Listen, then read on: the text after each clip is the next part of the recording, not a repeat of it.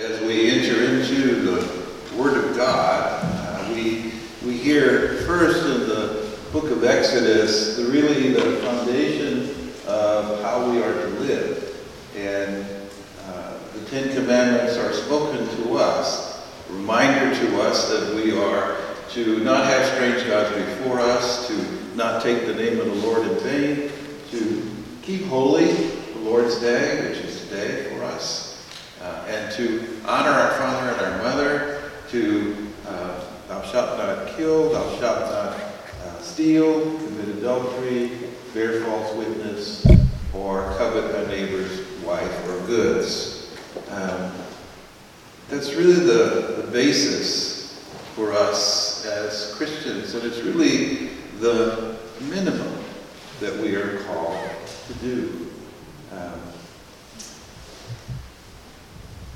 and then in St. Paul's letter to the Corinthians, I heard, uh, we heard especially that Christ died on the cross for us. And that's really the center of our faith and who we are as followers of Jesus.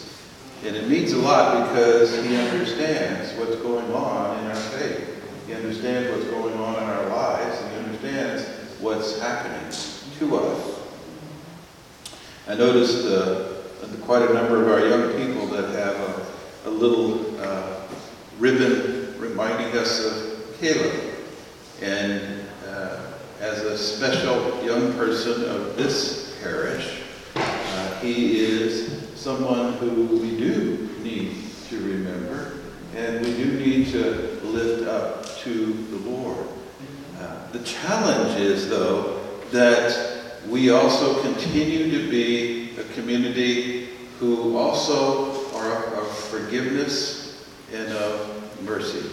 The same kind of forgiveness and mercy that we're all offered, every single one of us, that God gives to us. Uh, Jesus in the gospel, when he chased out everybody from the temple, was saying, You're not following what God has asked you to do. And you can imagine all the animals flying out of the door of the temple. You can imagine coins flying everywhere, and Jesus with a whip just going right through it all and saying, You're not doing God's will. Well, if we take that personally, how would it feel like for us to have Jesus go through our house of faith? Hopefully not with a whip. hopefully, hopefully. And it's with a spirit of, and it is, a spirit of mercy Amen. and a spirit of forgiveness and a spirit of healing Amen. for each of us. Uh, so for the youth of the parish, in terms of uh, Caleb, uh, you know, let the Lord touch your heart.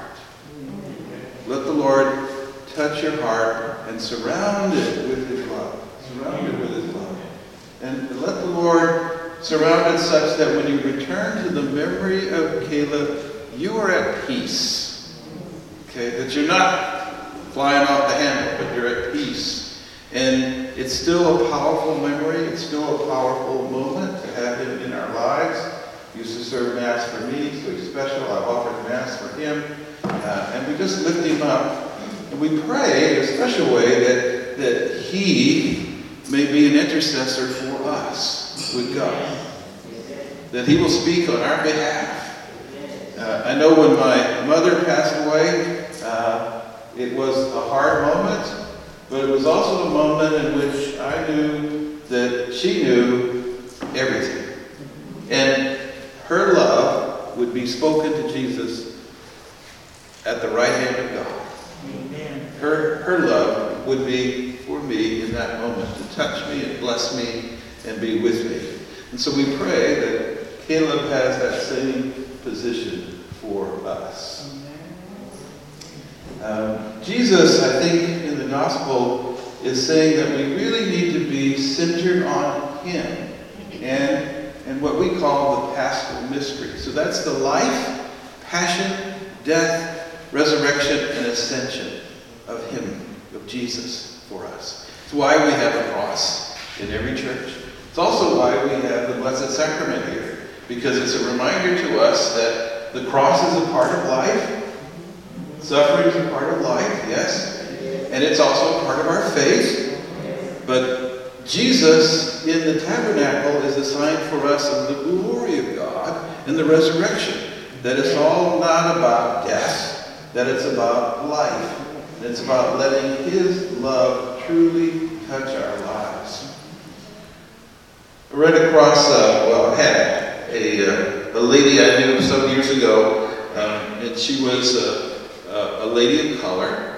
She was blind from childhood, uh, but she had a powerful ministry, and her ministry was for people that were in prison. I mean, it really, she, she was amazing.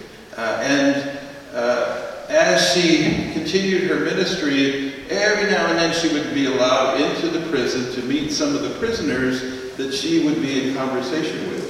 And there was one particular guy, we'll call him Manny. It's not his real name, but we'll call him Manny. And Manny was going to be in for quite a while. And Manny had nobody. But Mary took her under his wing and under her wing. And she she communicated with him enough to where he began to depend on her. And he began to share with her his life. And he began to share what was going on in his life. And especially when he got down, and his one phone call a week he would make to her. Eventually he called her mama. I mean, really, that was really the specialness of it. And so for, for 15 years, they talked on the phone every single week. And she, as he would hit moments in which he didn't really see God's hand, she would bring him, as he said at her funeral, to the eternal. She would bring him to see his life in the light of the eternal. Uh, and um, she eventually passed away at 98, and in the last few years was unable to walk even.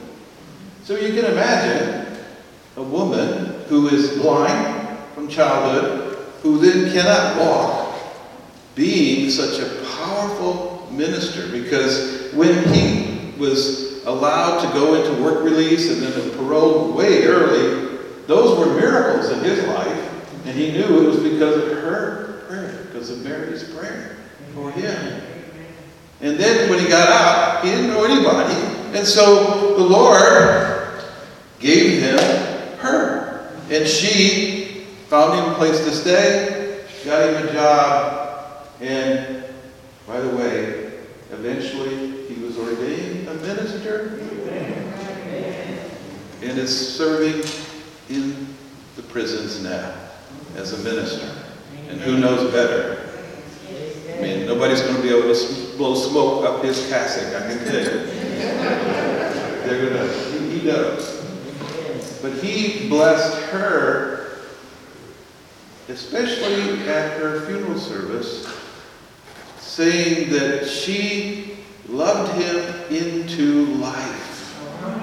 She loved him into love of Jesus, and she loved him to really believe in the eternal, that there is life after death. And there's a lot of forms of death, as we know, in life. But Jesus is calling each of us to come to know him, to love him, to serve him, and to witness of him as his disciples. And if a lady who is blind from childhood and in a can be a witness in that way, my goodness, those of us that can walk and see, and those of us that are really able to serve, what can we do? In His name, in His love, and bringing His mercy. So as we celebrate this Eucharist, we lift up Caleb, but we also lift up all those that have passed from our faith community here at St. Peter's. And we pray in a special way that we, through the Word of God, through the example of our faith community, through our song, and through these prayers, may truly meet Jesus, crucified for us, but risen from the dead. That's an amen. Amen.